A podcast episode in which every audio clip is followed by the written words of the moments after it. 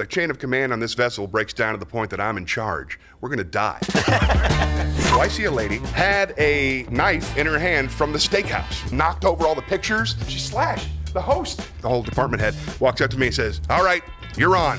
Don't mention this. Don't mention this, Ron. I don't know if you remember, I had a heart attack during Tim's show, but I didn't go to the doctor till like I went up to the deli. And I was like, I'll get a sandwich and I'll feel better. And people are coming by that already seen my show. So like, hey, it's Johnny. Ah, you're dying, huh? I'm like, yeah, I am. Ah.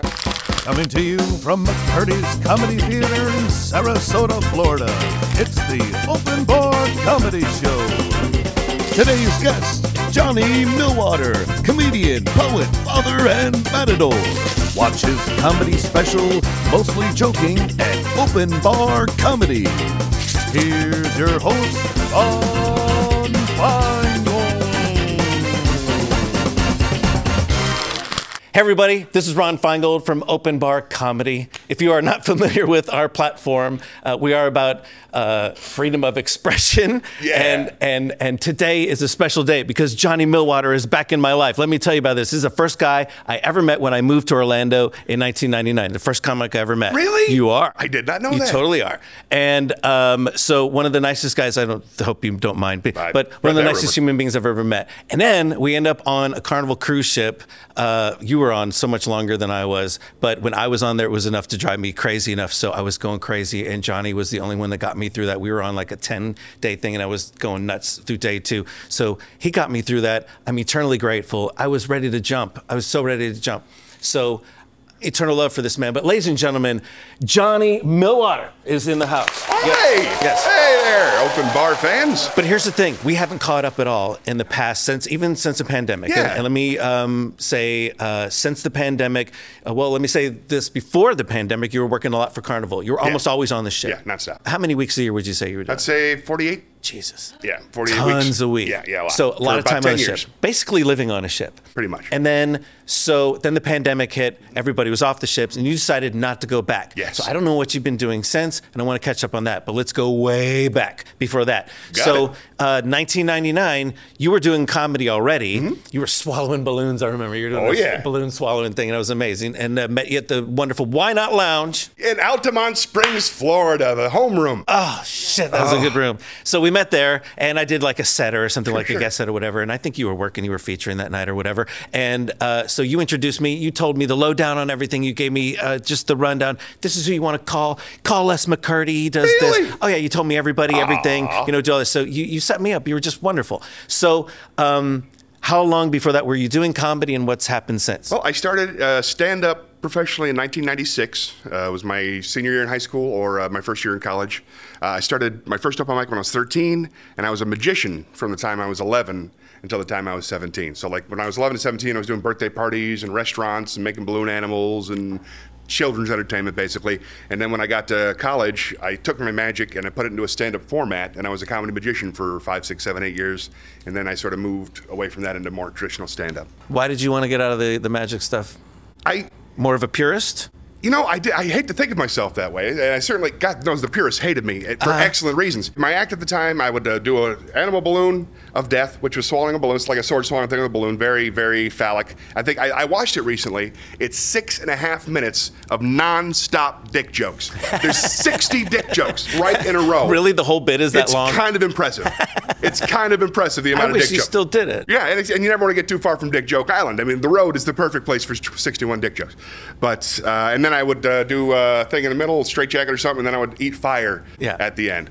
Uh, and but the comedy that I liked, except for the Amazing Jonathan. Uh, and maybe Penn and Teller was, you know, the, the, the late Bill Cosby, and oh, he's dead to me, and and the the monologists, the George Carlins, the, the people who painted pictures with words. You know what I mean? And that's the stuff that really drew me. So that's what I wanted to do. I never quite got good at it, but I worked at it for a long time. I don't agree. So we're talking about your evolution as a comedian. Yes.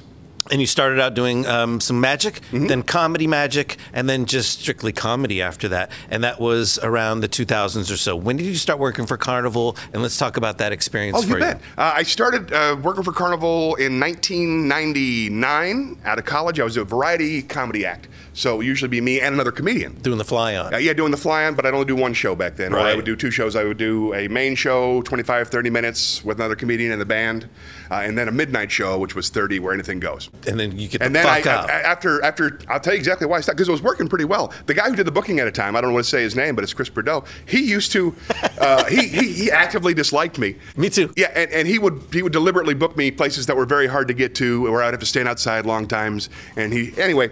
That made it hard, but the audiences were lovely and the people on the ships were great. That but I actually, it was after 9 11 that I stopped working Carnival because I'm, I'm born in Iran uh, the country of Iran. It's, it's I really am, and I was there for less than a year. I moved here as a baby, but my passport still has my birthplace as Tehran. So after 2001, I was random bag check guy every single time for Oh, three years, and I couldn't take it anymore. So we just so went on the road, and then uh, when I got back. Uh, after I had my first son, my sister, who is Kim Harrison, you should check her out at kimharrisoncomedy.com. God, she's good.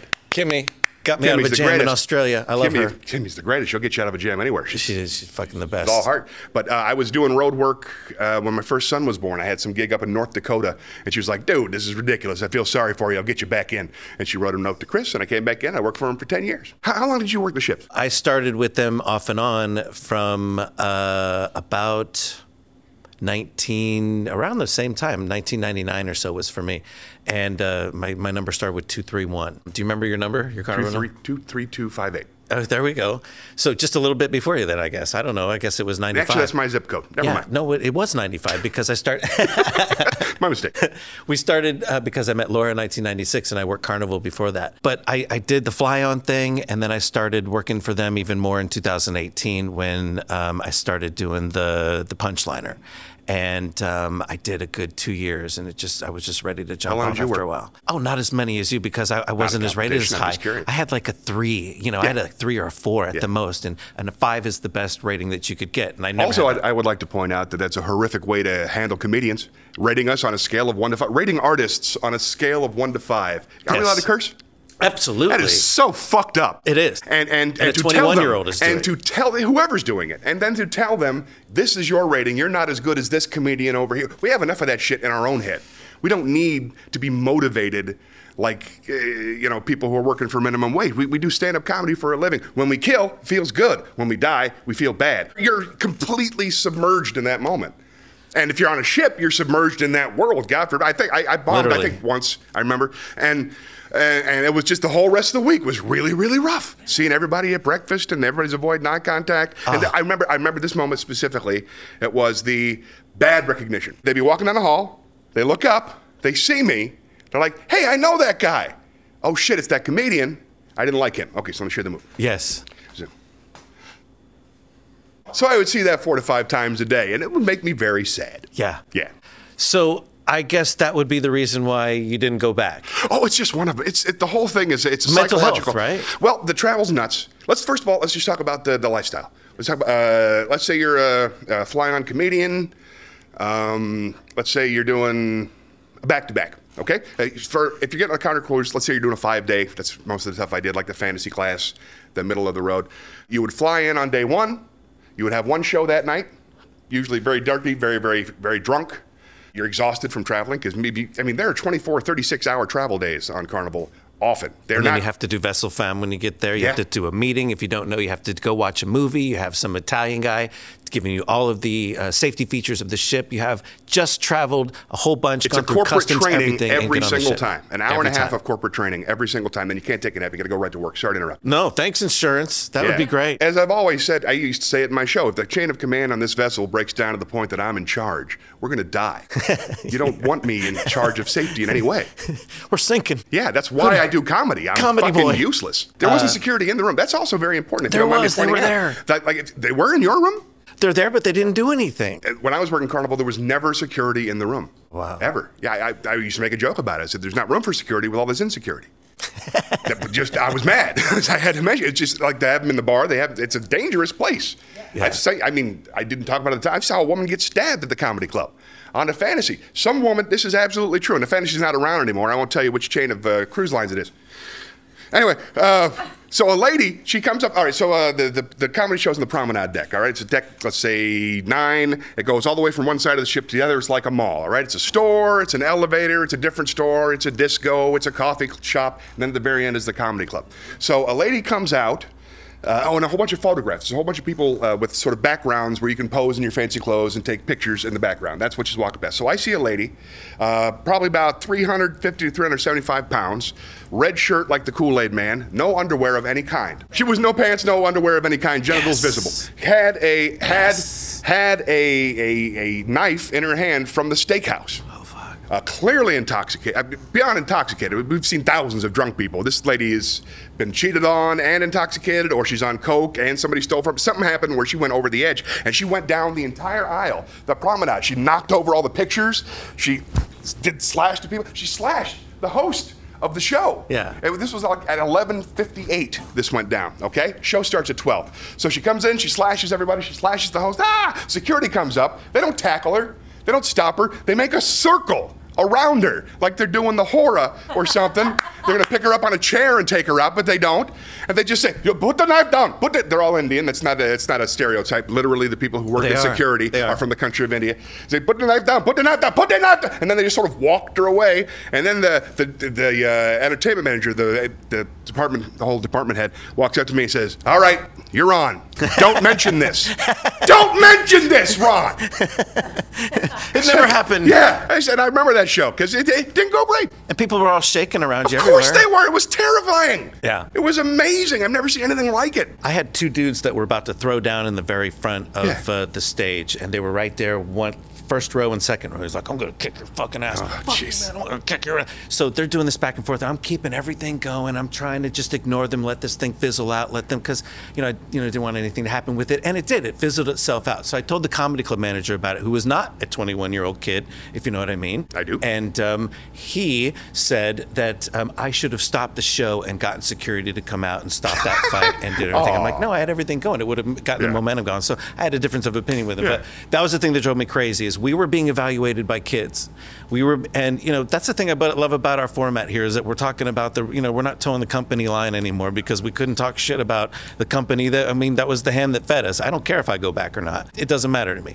But the thing is, is it was an act of Congress for us to get a washcloth in our room. Mm-hmm. We're put people don't know we're put in the bowels of the ship. There's no window or anything. You give a comedian or an entertainer 10 by 10 feet? a box room to stay in. If you've ever seen, uh, this is the way I describe it to my friends. If you've ever seen Orange is the New Black, the it's a prison show. Yeah, yeah. Uh, it's a women's prison show. The room that they use for solitary confinement is identical to our cabin. It's the same thing, except there's one bunk instead of two. there was no uh, soap. There was no, washcloth. You just No. they had a towel. You And had you to still ask had for certain things, $3 and you had to tip day. them like three bucks a day. Just to stay out of your room. Just I'll give you five Yeah. bucks. Just don't knock on my door. I get three hours of sleep. Yeah, it drove me crazy. Yeah. But you handled it so much better than me because you did it so long. I mean, you you were always out there. Why were you out there so much? Why? I was just forcing my. I was so desperately unhappy and lonely and suicidal. I was suicidal for the last seven years. I thought about it all the time. And obviously, Yes, you did too. I did. Uh, I had flashes of it, and, and that's gone away. Yay! Since I got away from Carnival. But uh, what was the question? The, the, I mean, what what kept you going? What to, kept going why out? did you keep going I out just on wanted to be around people. I love people one on one. I didn't. I'm not crazy about cruise ship people. Uh, like the folks, the folks who work on cruise ships are the best people I've ever Yes, met. they are. they're strong. They're they're they're able to endure incredible hardship and come out smiling and positive and have the mental fortitude to be decent people in that situation. They're amazing. The Mad respect to everybody yeah, doing love that. them. The, th- the folks who take the cruises are not my people. They're they're just not. They don't value the same things I value. So Especially that trivia. audience. I like trivia. Yeah. So I'll go out and I would do a trivia, and then I would uh, walk in the morning just to get sunlight on my face. I was just, I, I had sort of become a hobbyist of trying to fight depression. I had read all the articles and found all the things that you're supposed to do. You got to get sunlight in your eyes in the first 10 minutes, and a Yeah. little lemon juice in the morning helps with the metabolism, and a million little things until the point where I planned out my day second by second so that I wouldn't have time to sit and go, oh my God. And by doing that, I was able to keep moving forward much longer than I should have. But you would say that you stayed out there long enough for your mentality to go, I'm suicidal. I don't want to be out No here anymore. I, I think the biggest problem with being on the ships is, and it, it's very hard for people to imagine that it's hard. Uh, you can't tell anybody. It's, it's just it sounds like it's an awesome, glamorous job, and the It's show's fantastic. The show- yeah, exactly. Show's fantastic, but nobody cares about you. That's the and, and and which is fine for a week, for a month, for three months maybe. But to be on a ship where your life is on the line sometimes, you're just surviving out there, and nobody cares if you're happy or unhappy. You got to show up on time, and that's it. And then the time that you do come out, it's never like, hey, good job. It's always, you know, one to five at the end of the week, and they tell you about, you know, whatever gay dreams they had. And, Yeah. And just not having anybody care about me on the one side hurt and made me feel empty and not like I'm being a human being. It didn't feel like a human being. I felt like Oh, a, yeah. a cog, you know what I mean? And on the other hand, being famous all day made me nuts. People don't understand, they can't, and who would care? The idea of being famous temporarily in one small place and then being Fishbowl, not famous everywhere yeah. else, wouldn't that be great? But the idea of not being able to get in the elevator without people talking to me, and I'm, I, I just, I, I, you could see me doing it now. I, I get, I get real tense Mm-hmm. around people, and it's not because of them. It's because I'm an asshole, and I don't want to say something stupid and horrible to them. Yeah. And so that made me very uncomfortable, not being able to eat, not being able to, without people. And usually they were very nice. But sometimes, like I, one time I was just up on deck in the sun, just lying down, and some 17 year old girl came and slapped me on the top of the head as hard as she could. Like, you're that comedian! Like it was her first beer or whatever it was. Yeah, nobody cares, and you become like a fake version of yourself. Mm-hmm. It's a very, it's an unreal environment. It's very, It's its own culture. Fakes, fakes, too soft a word for it, I think. But it is very much its own culture. It's very much its own, very 1984. It's as if it's it's a it's a fascist government that's running your daily life. They're doing it. They're they're doing it for profit, but it's this very set, specific set of rules, constantly being watched by. If you read 1984, the lifestyle they lived, the job Mm-hmm. like is slightly different, but it's pretty much the same thing. Anytime I met somebody who was new. I said, make sure you read this so you understand what they're doing. Make sure you, that's why we That's dress differently. into. That's why they set up this whole caste system where these people eat here and these people eat there. It's all manipulation, and it just it just it was inhuman and it bothered me a lot. Would you say the, the pandemic was the catalyst that got you off the ships then and, and started a different direction Without question, because I had a heart attack. I don't know if you remember. I had a heart attack uh, on- on New Year's Eve, twenty like 2020, 2019. No. Yeah, I had a heart attack on a ship. No. Yeah, I was I was doing the New Year's Eve show on the Sunshine or something like that, and uh, after I'd done all my shows, it was me and Tim Kavanaugh, and I was on for five days. He did the first three days. No, I did the first three days. He did the last two, and I had a heart attack during Tim's show. Uh, but I didn't go to the doctor because I was just like, I can't, they can't deal with that here. So like, I went up to the deli, and I was like, I'll get a sandwich and I'll feel better. And then, but I didn't. I got the sandwich and I sat down because when you're on carnival, you, the last thing you want to do is go talk because you'll lose your job. You, you'll appreciate this too because I collapsed on the table, right?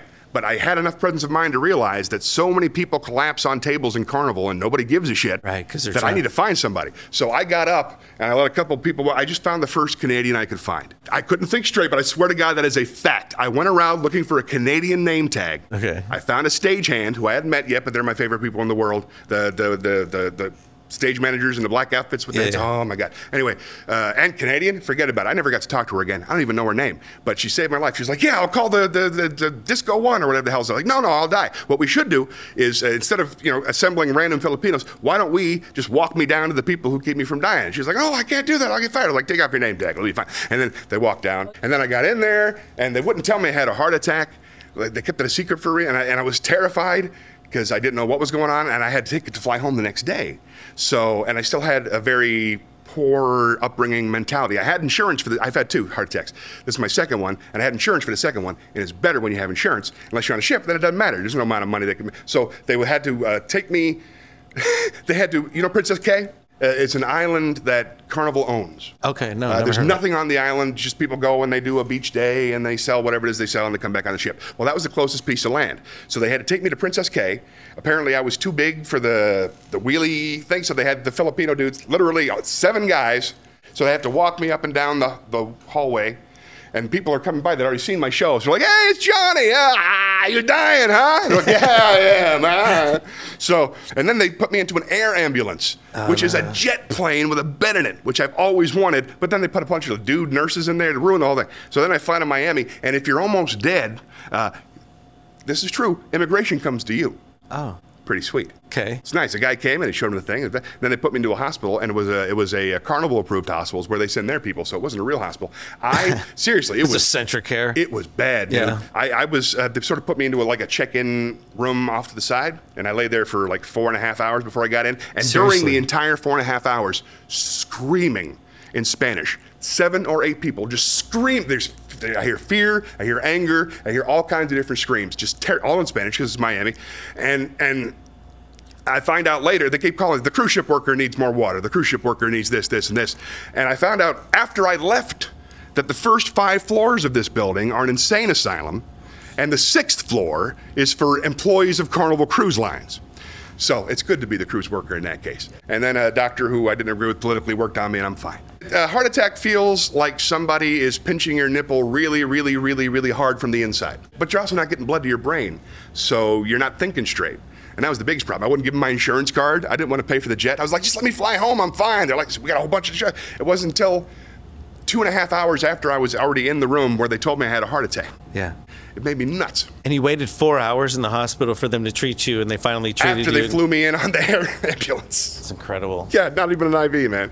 So, what did you do during the pandemic? I did nothing. I stayed home with my children. I redecorated the house. I learned how to cook meat.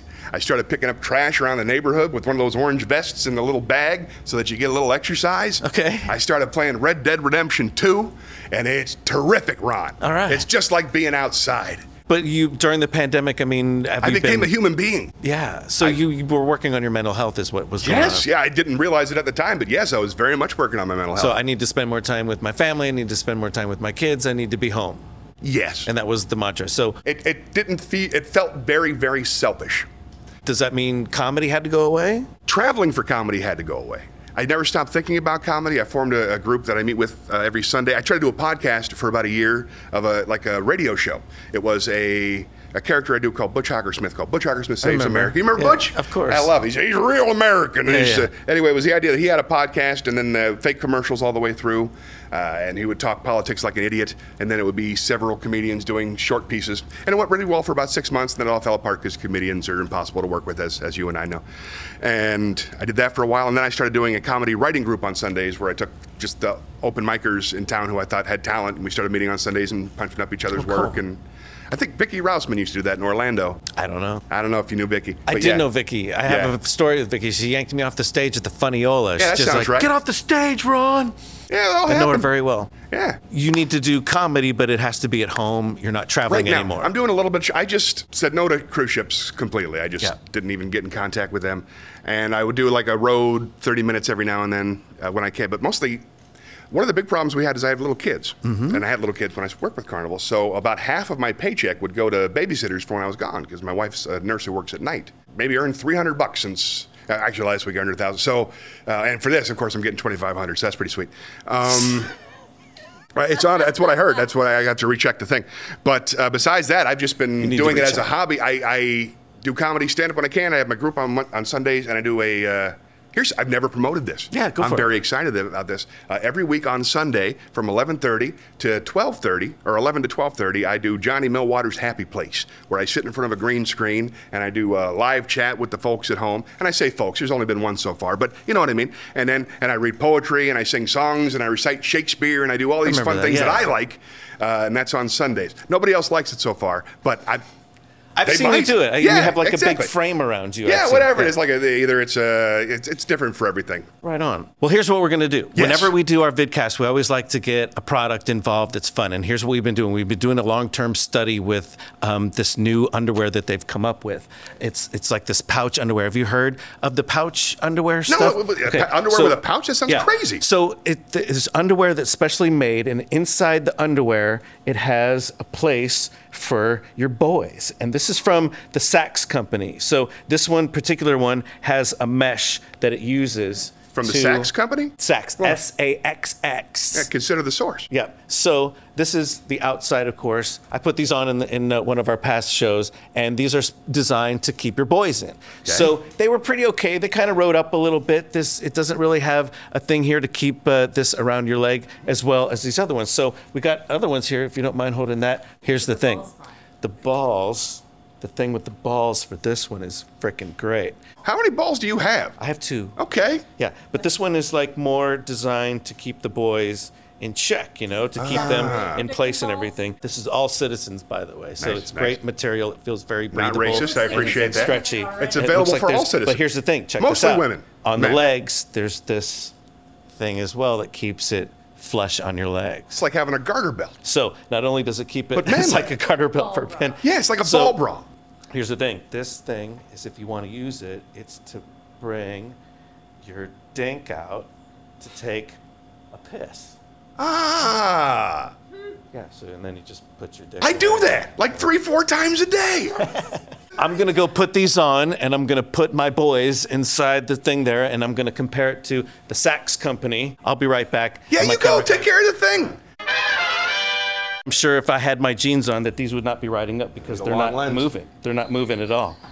What did you say? What? Nothing. I was talking to the cameraman. I said you're going to need a long lens. Carry on. I had to put my balls into the thing physically. They Sure. didn't just go right into it. I had to put them in there because because they're laying low. Yeah. But once I put them in there, they felt really good and supported is what I'm saying. Like I'm I'm doing Look at his face. That's what I'm trying to sell. Look how happy he is. Look how well supported. Look how confident this man looks. That is because of the way his balls are being held. If there is a man in this country with two balls and no support, this is the guy to talk to.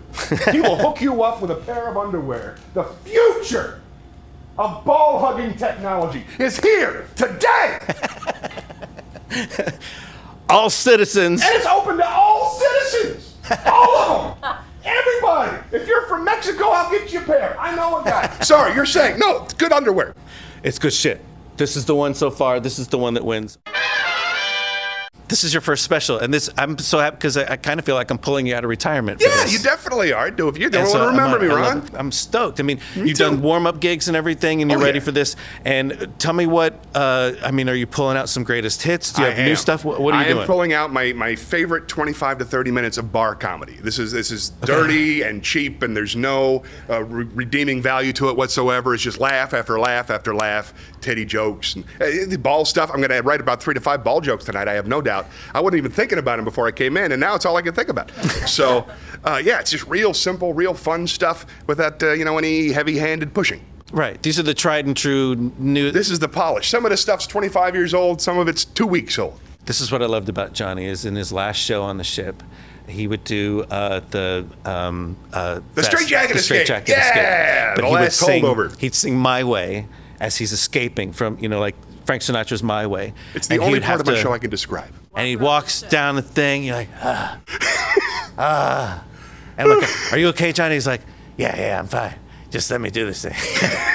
I'm a big Ric Flair fan, and every time I've seen Ric Flair, he's a professional wrestler for the folks at home. Uh, he, he, he's, he's an 85 year old man in red underpants, but he's still one of the greatest entertainers who ever lived. He Ric was. Flair, whenever he would leave the ring, he would be able to make the audience cry about how hurt he was and going backstage. And since I had to do the stupid thing anyway, and I had to walk all the way through the audience to get to my cabin anyway, I thought, why not make it fun? All right, let's do some rapid fire stuff. Okay. Some quick fire, uh, some rapid fire stuff. Okay, so um, favorite comedian, biggest influence, and why? Uh, George Carlin, all time. Brian Regan, still living. Love Brian Regan. Love George Carlin. Most amazing experience on stage as a comedian, uh, like uh, Oh. like a goal reaching kind of thing. Uh, you know, what was your greatest achievement as a comedian so far? I have always, since I started, wanted to get booked at McCurdy's. And today is the day. What else is there? I've never played McCurdy's. I'm psyched. It's I'm hoping to meet Dick Smothers. But I could tell you the worst moment. Yes, please Uh, do. this is, very clear. This was here in Florida. Most of the bad memories are. This was opening for a guy named Mongo Tom Stokes. You remember Mongo Tom? Biker comic. Never. Big bearded dude. Never Awesome. heard he of booked him. me at a biker bar back when I was a magician in a suit, 17, super cute, you know. And uh, he didn't show up. So it was at the biker bar, 35 very hardcore people, lots of leather, lots of beards, lots of Pee Wee Herman Big Adventure vibes. So uh, the opener was a stripper named Candy. It was Bubba's birthday. Not making these names up. This is literally the people who were there. Uh, Bubba got a 25 minute lap dance, and then I went up. Like, hey everybody, how you doing? Hey, I do two things, comedy and magic. So if it ain't funny, it's magic. Hey! And uh, they hated me. And I did my entire act, and the closer was the straitjacket escape at the time. The woman who I brought up on stage to put the straitjacket on me. The straitjacket is uh, two arms that go in the front and a little strap that goes down there at the bottom to hold it on. So uh, she put the arms on, and then she yanked my pants and my underwear down. Oh shit. Yeah, and I could. I had. I had to do the escape with my dick hanging out. And the headliner never showed up, so that was the closer. and fucking a, because you're not going to follow that. You're not going to follow my dick escape from a straitjacket. I love yeah. it. So, what would your uh, greatest goal as a comedian would be? I hadn't really thought about it. I don't really think in those terms, man. I'm just hoping to get another uh, gig. I stopped lusting for fame and fortune and lots of attention a long time ago. So now I, my day is about doing the stuff I like doing. And that's your children, basically, right? It's my How children and, and my art and my wife and my community in Charlotte. I I have a, I have a nine-year-old girl. Uh, I should learn her name. Jim Gaffigan. I owe him money now. And uh, I have a son who is 14. He'll be no, he's 13. He'll be 15 next week. Uh, he's Orion. I remember holding Orion when he was a little baby. That's probably the last him? time I saw him. Oh, yeah, he's my size now, dude. Looks exactly like me. Same height, same big round moon face. Poor bastard. What would goals be so for them? sweet. What do they want to So do? Sweet. Uh, well, Charlotte is just now starting her first play. She's in a she's in Moana Junior. Okay. That doesn't make any sense to me. And and uh, she's white, so she got a very small part. But uh, so she's learning about acting and about uh, and about theater, and she loves to sing. I hear her sing in her room every night. So Mm-hmm. So you have a theater geek on your hands, just I like hope yourself. so. My little one, yeah. And my son Orion, he just loves playing video games and being nice to people. And he's into Pokemon and he's into Fortnite and all the standard 13 year old stuff. I'm sure the other 13 year old stuff, he doesn't even, I haven't even caught him yet. He's doing great. What's the name of a comedian when you were on the road that just blew you away?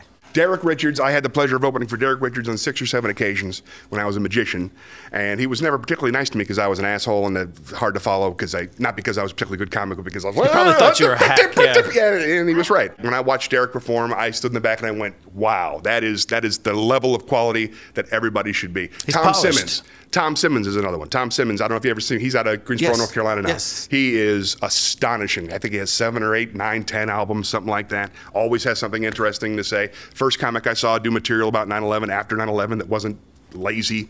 During the pandemic, he was doing uh, a, Yeah. a YouTube thing. I think Yeah, that had- was uh, kind of like politically motivated or just kind of like current event stuff. Yeah. Give me a name of somebody that you've always wanted to meet that you haven't met. You met George Carlin, didn't you? T.R. Kirkland. I'd never met George Carlin. I never got to see him perform live, which I will always regret. Before he died, I wasn't a fan. Oh, Before he died, I was so I didn't understand that there was a possibility in stand-up comedy past laughs. I was still at the point where fame, fortune, and big laughs are what I'm going for, and that's it. And I didn't realize there was another level. I could see it, but I was just like, that's not funny. I didn't understand how difficult it was to put challenging concepts into stand-up comedy form. And and also the rhetoric and the poetry and the, the flow and the, the performing and the voices and the characters. I mean, George Carlin did everything better than everybody. No, that's awesome. Yeah. I'm glad this is coming full circle because um, you're still in comedy. You still dabble in that. It's still a love of yours. You still love the art form, but you're I'm also doing the other things that are important as well in your Yeah. children and having a presence in your children's life. So, Johnny Millwater, who is back in the comedy world, his comedy special with Open Bar is called Mostly Joking, and you should check it out right now. So, we're going to wrap it up tonight with Johnny Millwater of the Open Bar Comedy Show. Thank you so much for coming out, Johnny. You're amazing. I'm so excited about your special. Anything for you, Ron. Absolutely. And uh, thank you for joining us today. We will see you next time. Go check out Johnny Millwater's special.